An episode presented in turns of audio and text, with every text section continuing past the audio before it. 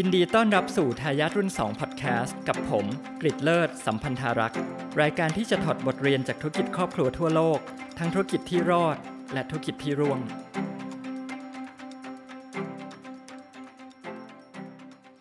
สวัสดีครับ เวลาเราพูดถึงธุรกิจครอบครัวเนี่ยเรามักจะเน้นย้ำเสมอว่าการส่งต่อธุรกิจเป็นเรื่องสำคัญ ถ้าไม่วางแผนให้ดีเนี่ยก็อาจจะถึงขั้นที่ธุรกิจ อาจจะพังได้เลยทีเดียวนะครับ episode นี้เนี่ยเราจะมาคุยกันถึงตัวอย่างธุรกิจที่ไม่ได้วางแผนบ่มเพาะทายาทในครอบครัว แล้วก็ยังไม่ได้วางแผนวางตัวผู้บริหารคนนอกไว้ด้วย จนในที่สุดแล้วเนี่ยก็เลยไม่มีคนที่จะมารับช่วงบริหารกิจการต่อครับตัวอย่างที่จะมาคุยกันในวันนี้ คือธุรกิจของครอบครัวตระกูล Shaw ผู้ก่อตั้ง The Shaw Brothers Studio แล้วก็สถานีโทรทัศน์ TVB ในฮ่องกงนะครับ คนไทยเราเนี่ยหลายคนก็คงรู้จักหรือเคยได้ชมภาพยนตร์ในสังกัดของค่ายนี้นะครับ Shaw Brothers Studio เนี่ยเคยเป็นผู้ผลิตภาพยนตร์ที่ใหญ่ที่สุดในฮ่องกงเขาขึ้นชื่อมากในเรื่องของหนังกำลังภายในนะครับอย่างมังกรหยกกระบี่ไร้เทียมทานเดชเซียวฮื้อยี้ครับความรักในหอแดง ชอลิ้วเฮียง หรือลิทมิซันเนี่ยก็เป็นของค่ายนี้ ผู้บริหารคนสุดท้ายของตระกูลชอเนี่ย ชื่อว่าเซอร์รันรันชอนะครับเขาเกิดในปี 1907 แล้วก็เกษียณวางมือจากธุรกิจเนี่ยเมื่อปี 2010 ที่ผ่านมานี้เองนะครับ ก็บวกลบคูณหารแล้วก็คือเขาวางมือจากธุรกิจตอนที่เขาอยู่ได้ 103 ปีนะครับซึ่งก็แน่นอนว่าเขาเนี่ยได้รับการกล่าวขานว่าเป็นผู้บริหารที่มีอายุมากที่สุดในโลกก็คงยากที่จะมีใครมาลบสถิติเขานะครับ เซอร์รันรันชอเนี่ยเป็นลูกคนสุดท้องในบรรดาพี่น้องทั้งหมด 6 คนของตระกูลชอนะครับพี่น้องตระกูลชอ ซึ่งธุรกิจของตระกูลนี้เนี่ยเริ่มต้นขึ้นในปี 1925นะครับพี่น้องตระกูลชอเนี่ยร่วมกันก่อตั้งบริษัทผลิตภาพยนตร์ ที่ตอนนี้อยู่ที่เซี่ยงไฮ้นะครับบริษัทนี้เนี่ยชื่อว่าเทียนยี่ฟิล์มคอมพานีนะครับหรือรู้จักกันในชื่อของ Unique Film Productions นะครับหรือสั้นๆก็คือ Unique นะครับโดยมีพี่ชายคนโตของตระกูลเนี่ย ชื่อว่ารันเจชอเนี่ยเป็นผู้นำครับรันเจเนี่ยพี่คนโตเนี่ยก็ได้ส่งน้องคนที่3นะครับชื่อรันเมย์ไปสิงคโปร์นะครับเพื่อไปตั้งธุรกิจขายภาพยนตร์ให้กับชุมชนชาวจีนพ้นทะเลในเอเชียตะวันออกเฉียงใต้นะครับ แล้วพอ 1 ปีถัดไปเนี่ยในปี 1926เนี่ยเมื่อรันรันน้องคนสุดท้องอายุได้ 19 ปีเนี่ยก็ติดตามไปช่วยพี่ชายรันเมย์ที่สิงคโปร์อีกแรงหนึ่งด้วยนะครับธุรกิจของสองพี่น้องรันเมย์แล้วก็รันรันเนี่ย พี่พี่คนที่ 3 และน้องคนที่ 6 เนี่ย ในช่วงแรกเนี่ยก็ไปตั้งบริษัทชื่อว่า Shaw and Shaw นะครับ ต่อมาก็เปลี่ยนชื่อเป็น Shaw Organization ขยายกิจการเปิดโรงภาพยนตร์สร้างสวนสนุกนะครับ แล้วก็ยังไปทำภาพยนตร์มาเลยอีกด้วยนะครับ ถือว่าเป็นผู้บุกเบิกธุรกิจภาพยนตร์ ธุรกิจบันเทิงในภูมิภาคเอเชียตะวันออกเฉียงใต้เลยทีเดียวนะครับ ธุรกิจของพี่น้องตระกูลชอเนี่ย ได้รับผลกระทบอย่างรุนแรง เมื่อสงครามมหาเอเชียบุรพาอุบัติขึ้นนะครับ เล่ากันว่าในช่วงสงครามโลกครั้งที่2เนี่ยเมื่อญี่ปุ่นเนี่ยบุกไปถึงสิงคโปร์แล้วก็มาเลเซียเนี่ยสองพี่น้องตระกูลชอก็ต้องไปฝังทรัพย์สินเงินทอง อัญมณีของตัวเองเพื่อหลบซ่อนทหารญี่ปุ่นนี้เมื่อสงครามจบลงเขาก็ขุดสมบัติขึ้นมาใหม่ แล้วก็มาเป็นทุนในการฟื้นฟูกิจการนะครับ บริษัท Shaw Organization เนี่ยที่สองพี่น้องสร้างขึ้นมาที่สิงคโปร์เนี่ย ก็ยังดำเนินกิจการมาจนถึงปัจจุบัน ซึ่งก็ร้อยกว่าปีแล้วนะครับ แล้วก็เป็นบริษัทที่เป็นผู้จัดจำหน่ายภาพยนตร์และผู้ดำเนินกิจการโรงภาพยนตร์ชั้นนำในสิงคโปร์ ตอนนี้เนี่ยถ้าใครไปเที่ยวสิงคโปร์เนี่ยแล้วไปเดิน Orchard Roadอาจจะเคยเห็นนะครับหรือเคยไป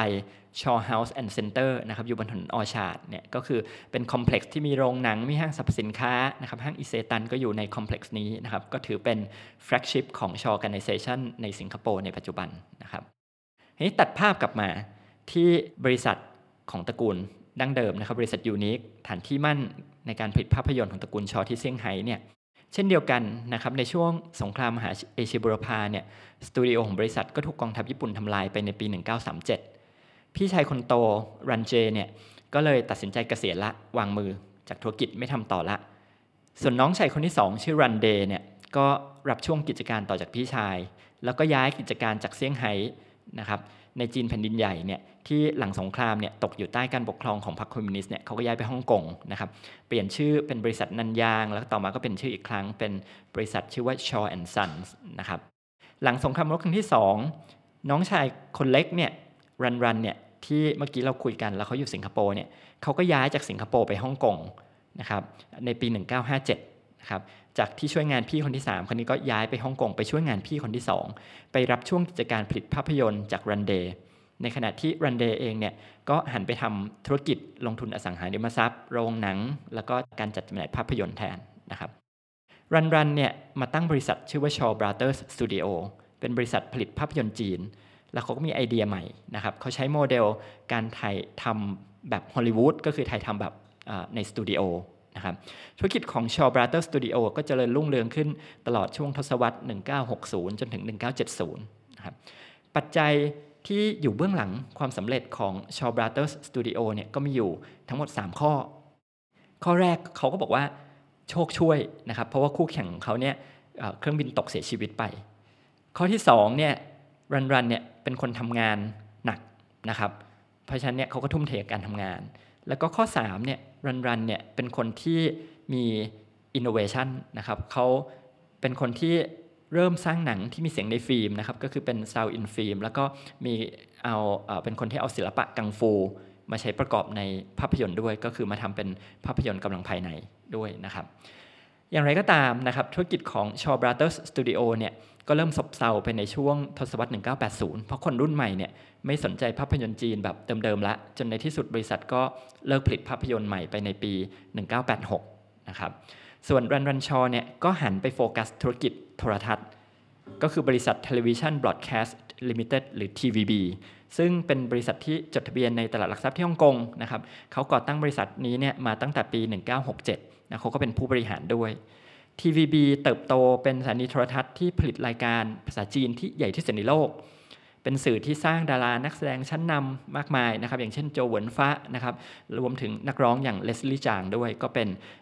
ดารานักร้องในสังกัดค่ายนี้นะครับสำหรับชีวิตในบ้านปลายของพี่น้องตระกูลชอเนี่ยก็แตกต่างกันไป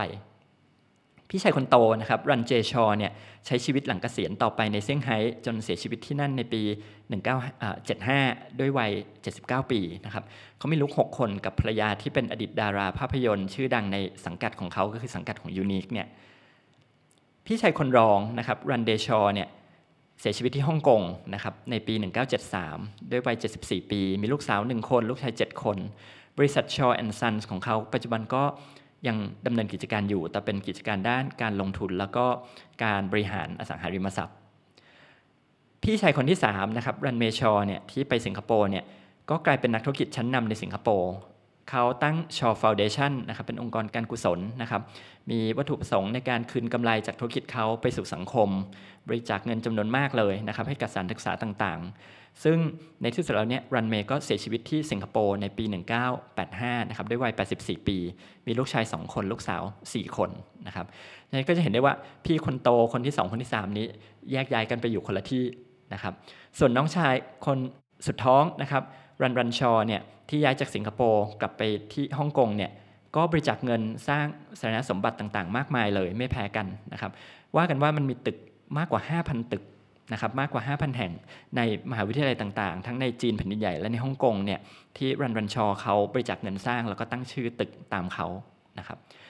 รันรันชอได้รับเครื่องราชนะครับเครื่องราชอิสริยาภรณ์จากควีนเอลิซาเบธที่2นะครับให้เป็น Commander of the Order of the British Empire ในปี 1977 เพราะฉะนั้นหลังจากนั้นเนี่ยคนก็เลยเอ่ยนามเขาว่าเป็นท่านเซอร์นะครับเซอร์รันรันชอตั้งแต่นั้นเป็นต้นมา แต่ถึงแม้ว่ารันรันชอเนี่ยจะอายุมากขึ้นมากขึ้น เขาก็ยังไม่วางมือจากธุรกิจ แล้วก็เป็นผู้บริหารต่อเนื่องมานะครับได้ชื่อว่าเป็นบอสหรือเป็นเจ้านายที่อายุมากที่สุดในโลก เขาตัดสินใจเกษียณอายุในปี 2010 เมื่อเขาอายุ 103 ปีนะครับอย่างที่เราคุยกันไปตอนต้น แล้วการที่เซอร์รันรันชอเนี่ยเป็นผู้บริหารที่นานขนาดนี้เนี่ยมันดีหรือมันไม่ดีกับธุรกิจ อันนี้ก็น่าน่าสงสัยอยู่ใช่ไหมครับโดยทั่วๆไปแล้วเนี่ยผู้บริหารที่ดำรงตำแหน่งยาวนานเนี่ยมันก็มีข้อดีอยู่ เพราะว่าผู้บริหารเหล่านี้เนี่ยจะเป็นผู้ที่มีประสบการณ์ มีความเข้าใจองค์กรนะครับมีบารมีที่สังสมมายาวนาน มีเครือข่ายธุรกิจที่กว้างขวาง ซึ่งสิ่งเหล่านี้เนี่ยมีส่วนช่วยให้การดำเนินธุรกิจเนี่ยมันราบรื่นด้วย แต่นะครับมีแต่การดำรงตำแหน่งที่ยาวนานเกินไปเนี่ยก็อาจจะนำผลเสีย